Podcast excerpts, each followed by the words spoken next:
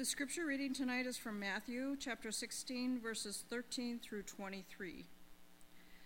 Now, when Jesus came into the district of Caesarea Philippi, he was asking his disciples, Who do people say that the Son of Man is?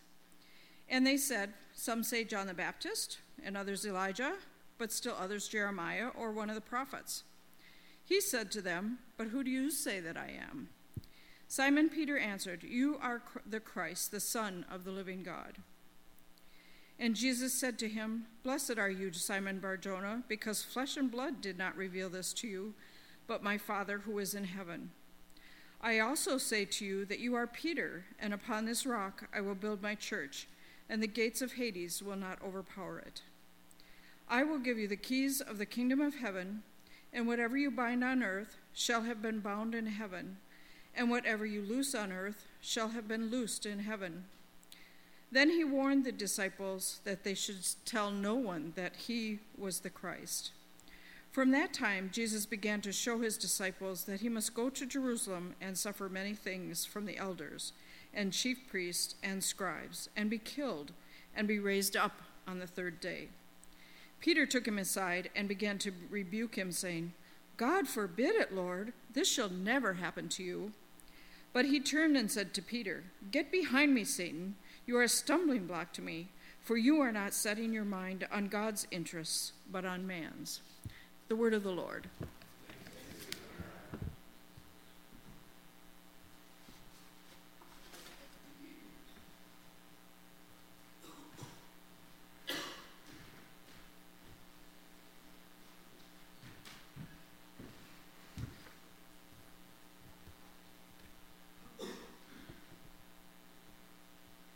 When he burst into flames, there was, to the exclusion of all else, astonishment.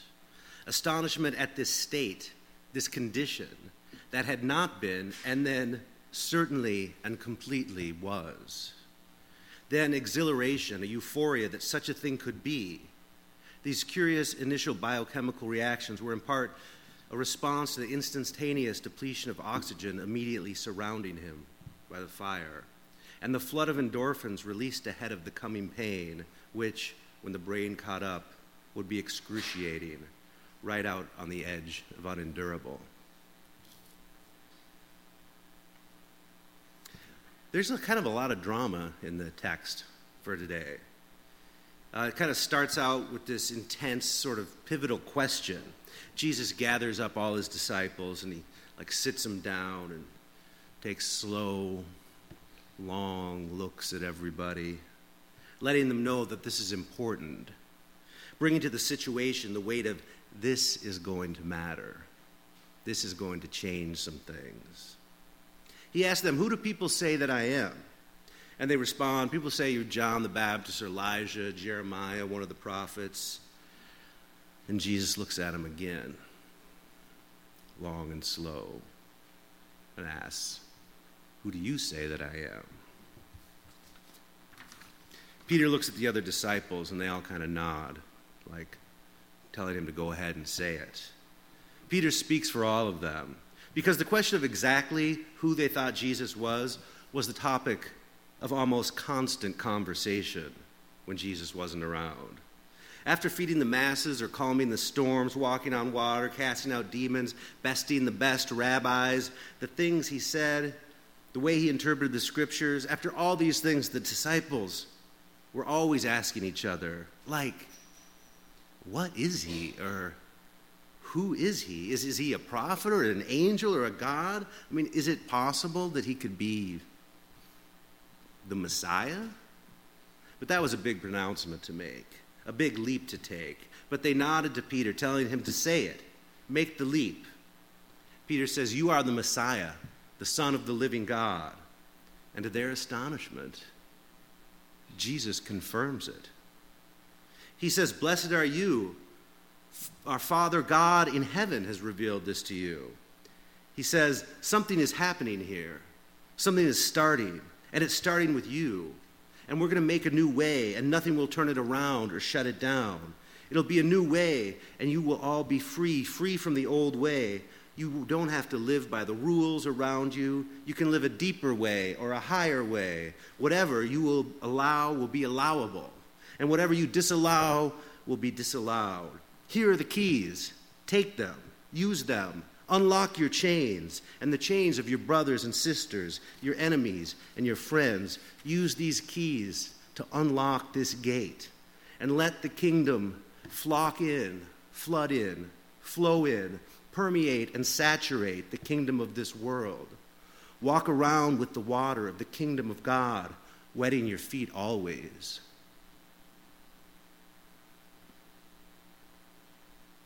The sea in ancient mythology is the region of chaos, not uniformly malevolent, but eternally unknowable, and in that, terrifying. Not included in the most commonly known story of the deliverance of the slaves from captivity in Egypt was what they saw when they passed through the chaos. At his God's command, Moses held out his hand over the abyss, and the Lord drove back the waters, so that the fleeing slaves walked on dry land on the bottom of the abyss, with great walls of water humming on both sides. What they saw as they passed through the chaos was every kind and possibility of darkness, writhing and striving just on the other side of the surface of those walls. Even the purpose and promise that could be glimpsed was overwhelmed by mammoth shadows of creatures further back from the surface. How far back, or how large, or even the shape or intentions of these beasts was unknowable. It was as if the Creator was saying, Freedom, yes, but this is what you must pass through, and rarely will it be held at bay, held back. To live freely is to contend with these. Many fled back to Egypt, meeting the pursuing armies on the way, pleading for capture, preferring slavery, the kind of limited and knowable cruelty, to the possibilities of this kind of freedom offered. So after Jesus said all that, he said one more thing. He said, Oh, yeah, um, hey, uh, guys, um, don't tell anyone I'm the Messiah. What? the situation, this new situation, the unlocking of the kingdom of heaven came about because the disciples had leapt and said they'd come to believe that Jesus was the Messiah, the Son of the living God, the Savior. And he tells them, not to tell anyone? I would think he would say, okay, now that you know, I want you to go out and tell everybody. Tell every freaking buddy. But you know, it's not that sort of thing. It's not the sort of thing you tell. It's the sort of thing you do, maybe, the sort of thing you practice. You live in the knowledge of Jesus, the Savior, the Son of the living God. Jesus, the Savior, the Son of the living God, is the situation you find yourself in. It is the perpetual moment. But of course, it's not easy to live in the moment. It's not easy to practice freedom and love and faith and generosity. The situation he found himself in presented this kind of choice flee backwards on his heels, tripping, stumbling onto the mundane shore. A kind of life could be made there, not entirely numbing. Or moving toward pleasance, maybe almost. Or he could walk on, step, keeping his eyes down, or even searching behind the walls of the abyss. He could name the shadows if he felt he had it in him. There was always another way stand there, not forward, not back until the humming walls of water collapsed. From that time on, in that moment on, Jesus begins to tell them how he has to go to Jerusalem. But when he gets there, he's going to be tortured and killed by the rulers of the kingdom of the spoiled way, the rulers of the kingdom of fear and fraughtness, the kingdom of striving and selling, accumulating and violence. Peter, empowered by the energy of the new revelation, misunderstands the feeling and steps outside the moment and says, I will not let that happen to you. I forbid it, and God forbids it, and so I am stepping up. I am stepping in. Jesus says, Can't you see? You are the devil. You are old kingdom. You put your chains back on. See, this is why I gave you the key. You need the key. You're going to need to keep it pretty handy because people, once free, most people staring into that freedom jump back from it, move out of the moment, and back into captivity. We're not going to fight them, Jesus says. We're not going to engage them, Jesus says. We are not going to participate in their way of running the world. There is no fear in the kingdom of Jesus, the Messiah moment. He had a memory of Crater Lake. He was chasing his dog Moses through some scrub woods, playing really, only half believing he needed to retrieving. He lost sight of Moses, but continued running in the direction of the, of the chase, thinking more of the sheer drop off that must be coming up quickly than of the dog. He put his head down and quickened his pace. He broke through the low branches on the very edge of the crater, only six feet to the precipice. It appeared as if he had stepped out into the sky. He tripped or instinctively dropped to the ground, face down. His momentum continued to carry him forward. He slid on the rock, flattening his body, trying to dig in with his hands and feet. He stopped just as head and shoulders passed beyond the rock face.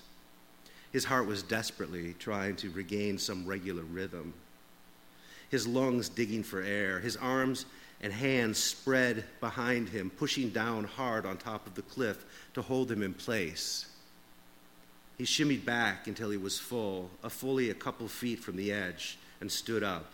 He swooned a little as he looked across the six miles to the other side and the thousand foot drop. He had to look at the ground to gain his balance, but when he did, he looked out again into the abyss and he thought, oh, oh, this is how life can be.